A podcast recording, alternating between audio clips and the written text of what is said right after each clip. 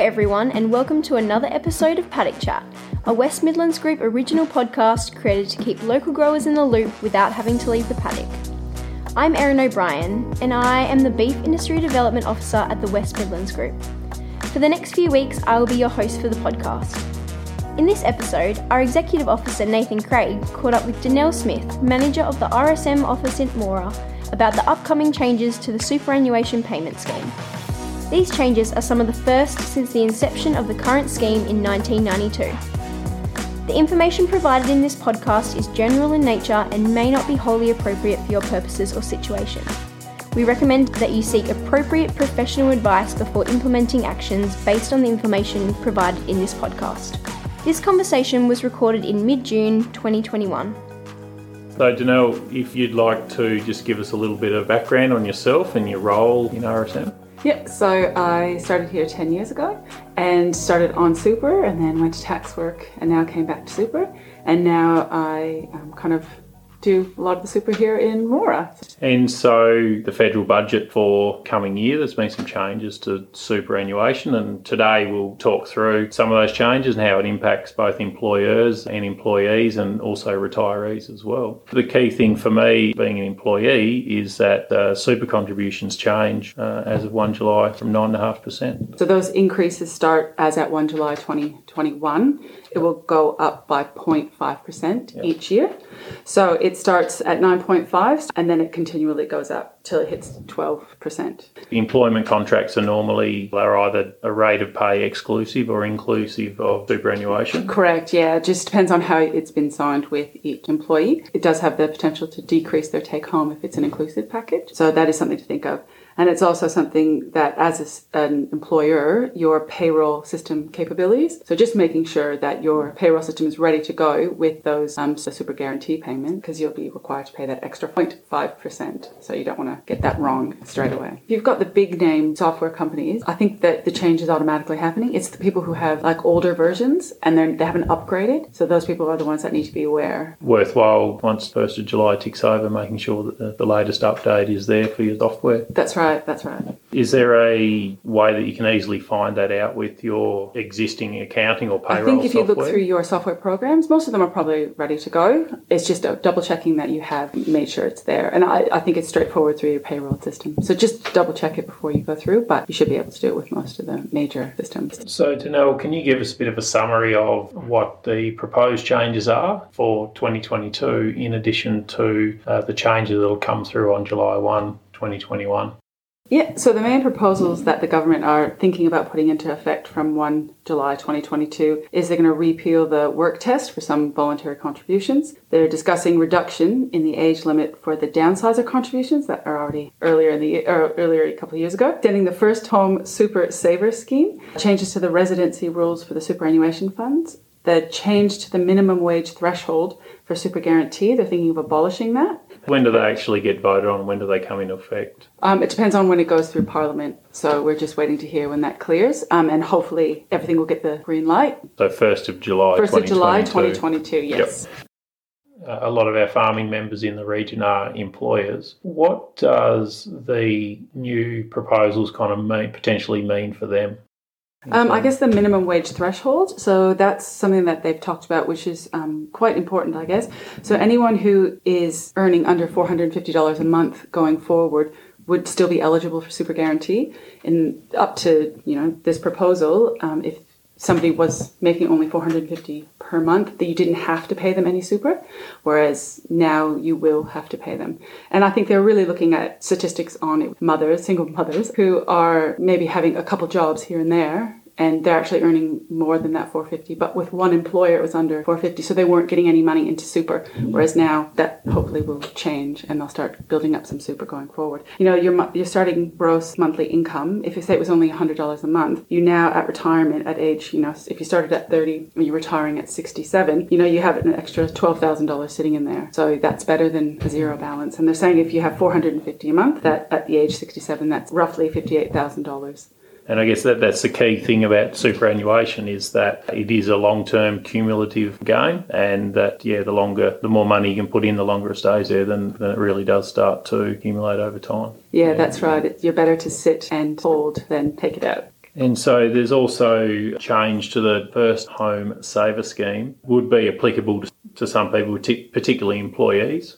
From the 1st of July 2017, it came into law that people can make voluntary contributions and involuntary contributions into the super fund, and they can use that money to purchase a home, their own first home. Um, you had to meet some criteria, so you have never owned a home in Australia before, and uh, you have previously requested the commissioner to issue a first home saver scheme release authority before. And so you, you would basically get your $30,000 plus any earnings that you had made in that time frame from any of those contributions, and you were able to take those out and purchase your first home as a, with a deposit. So one of the proposals is to change from 30,000 to 50,000. So just giving that extra bit of deposit going forward. And yeah, housing affordability is, is often on the on the radar. yeah and, and it's important too to point out that it's it's just the voluntary contributions that you can draw upon and not your normal superannuation. That, correct. Like, well, it's your voluntary in, in uh, the voluntary ones that you put in. So any super guarantee contributions, they don't fit into this. So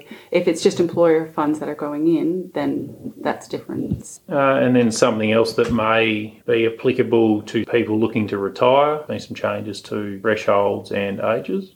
So in the there's a, a, scheme called the downsizer scheme, which that came into effect on the first of July 2018. And what that is is anyone over the age of 65 or older, they could take proceeds from the sale of their home, of their the one that they actually lived in, and they can put up to three hundred thousand dollars each. So if you had two members, a husband and wife, sell their the home that they lived in, their, their main residence, they could put three hundred thousand dollars each into the superannuation fund. So that was one way to get more money in into it. So the proposal is to change that from the age 65 to 60. So that means you know you can sell it when you're a little bit younger to get that funds in just a little bit sooner than at 65. So the only thing is that um, you you have owned the house. So you and your spouse have owned the house for more than 10 years prior to this sale. The property has to be in Australia. Um, the proceeds will be exempt or partially exempt from CGT under the main resident exemption. Um, you can provide the super fund with a downsizer contribution form. You have to make sure you send that form in, but you have to do that prior to or on the day that the payment is made to the super fund. And then you have to make sure that the contribution is within 90 days of them receiving the proceeds of the sale. So I guess it's kind of working out when you turn that age. So say you were going to turn 59 before you sell it. Well, you know, maybe it's best to kind of wait until you turn 60 with the new proposal. So maybe it's best to just wait that extra, you know, few months, make sure you hit that age and then sell it so you can get that those funds in. And you you have to make sure you can only do this once. So if you've previously made a downsizer contribution, you can't do it again. But it's a good way to get more funds in for people who no longer have the ability to get money into the super fund. Uh, in terms the, so that's with housing. Is is there a similar thing for say like sale of farmland? Well, no, that's a bit. That would be a bit different. I guess people have people do have farmland in the superannuation fund. So a lot of self-managed super funds do have the farmland, and the way it's been put in as commercial land, you have to be careful on how you put it in. I guess that's the one thing with self-managed super funds. Um, every even though there's there's a lot of people who like to sit at the bar and say this is a great idea, let's do this. I think everyone is individual, and they do need to make sure that they seek financial advice and assistance on on doing it. Um, just because you don't want to stuff it up, because if they do stuff it up, there's quite a lot of penalties. But but it's just making sure you do it properly and you tick those boxes. In this short break, the West Midlands Group would like to acknowledge and warmly thank Kira for her efforts in getting this podcast up and running over the past year. We wish her all the best in her future endeavours. Now, back to today's episode. So, Danelle, what are some of the considerations for some of the older uh, retirees or people that are getting close to retirement? In general, you can contribute to your superannuation fund when you, well, under the age of 67, you can contribute, you can make any type of contribution to your super fund. You're allowed to put the, the concessional, non concessional into your super fund without a problem. Um, between the ages of 67 to 74, you can accept compulsory employer contributions, the downsizer contributions, or you have to satisfy a work test. And after the age of 75, the only thing you can really put in is the downsizer or your compulsory employer contributions. So the work test is just making sure that you're gainfully employed for at least 40 hours hours during a 30 day period. Um, you have to make sure you meet that annual test. So each year you're going to have to, redo it. If you did receive JobKeeper in that year during COVID times, that actually they'll say that that is accepted as gainfully employed because you, you were able to receive the JobKeeper, so it still works. But the proposal at the first for the 1st of July 2022 is to abolish that work test for 67 to 74 year olds for any non-concessional or salary sacrifice contributions. So those that are still concessional, so those you want to use against your tax returns, that you'd still have have to meet that work test because it's requiring you to work. But if not, you can still maybe get that $110,000 in. So I guess the other thing is looking at it, the contribution cap index is kind of it's changing. So the average weekly ordinary time earnings is going up. So as at 1 July 2021, your concessional contributions will go up to 27,500 and your non-concessional contributions will go up to 110,000, which means if you are eligible to do carry forward, so that's when you put your 3 years in as one big pot, you'll be able to put in 130,000. So those are for um, any anybody who can actually put in their contributions as concessional, so tax deductible returns, or non-deductible. Those are your non-concessional cap. And it's anyone who has less than 1.7 million in their superannuation fund. So if you have that over that one point going up to 1.7 million as at the 1st of July 2021, then you're kind of out of luck with non-concessional contributions. Regardless, they've decided uh, you know you can't put any um, after-tax funds in, but you can still put in that 27 and a half, which is quite handy. So let's look at some of the considerations for people that are in the middle stages of their life, what they can do to optimise their superannuation.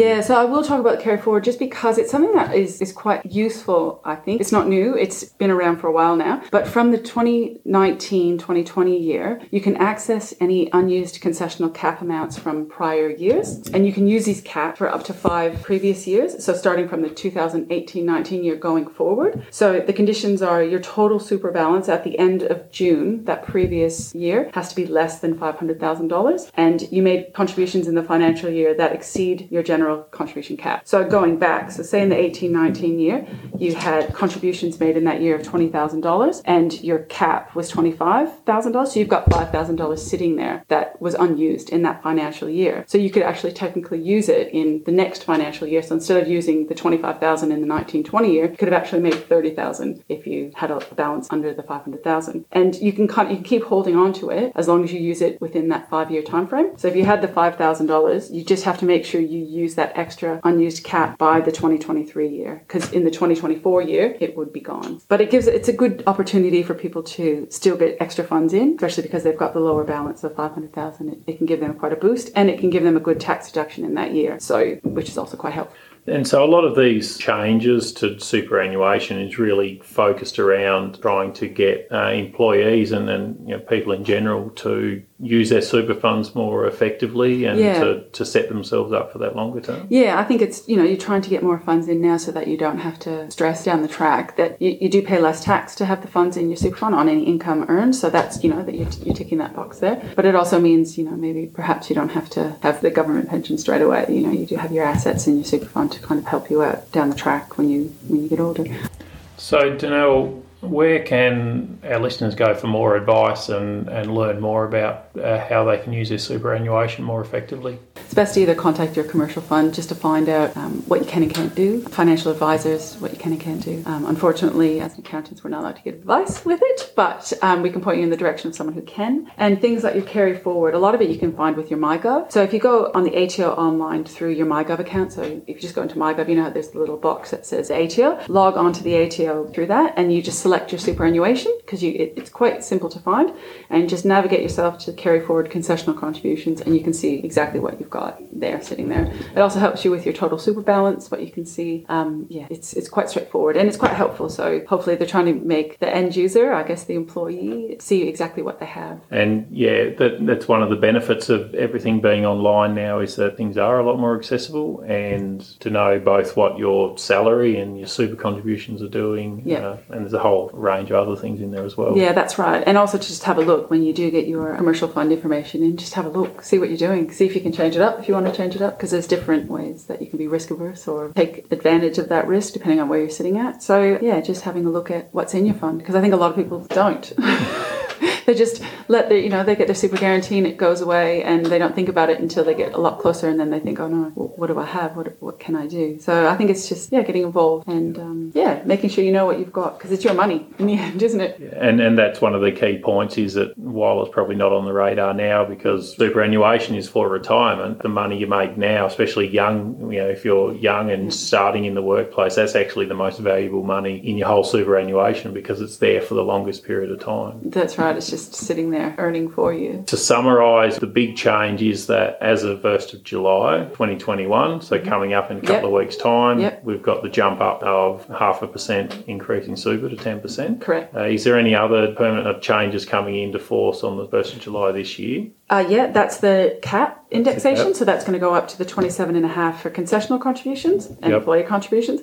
And your non-concessional cap will go to the 110,000. And then coming forward in another year's time, the other ones that we've talked about being discussed or debated, and they look will hopefully look to be passed in. Yeah, hopefully, as long as they get the green light, then yes. So they're still sitting with Parliament, but we'll hopefully get a yes from them. In general, do you have a handful of go-to tips for superannuation? I guess it's just know what's in your fund. Have a look at the ATO and ask questions. Just ask questions. It's really simple. If you don't know, um, there's people that here that can help. I maybe I can't give you specific advice, but I can give you general advice. I can tell you what the facts are. A lot of it is on the website. You go to the ATO website. It's all there. And if something gets a little bit difficult, or just yeah, give us a ring. We can always help. What keeps you interested, or what makes you excited about accounting and superannuation? Um, I guess living in a farming community, and it's just an exciting. It's a they're wonderful people, very strong people, and it's great to be part of. It keeps me motivated knowing that you're helping people that are genuine, and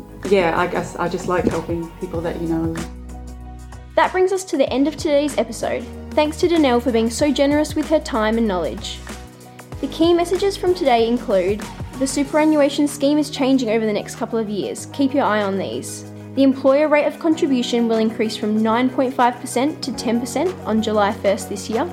Check that your accounting or payroll software is up to date with the current changes to make it easier for your business. The best way to receive our updates and stay in the loop with the latest in local research and results is by becoming a West Midlands Group member. Our members are an essential part of why we do what we do, and we pride ourselves on ensuring members like you receive relevant, innovative information. You'll save hours of your valuable time with easy access to the most relevant and up to date information you really need. Our membership gets you early access to our workshops, free or discounted entry for up to three farm business members to our major events, exclusive access to our member only publications like our technical newsletter, the West Midlands Group Quarterly. For more info, visit our website where you can sign up anytime. I'd like to thank our sponsors and members, without whom this would not be possible. See you next time for some more paddock chat. Local knowledge from a paddock near you.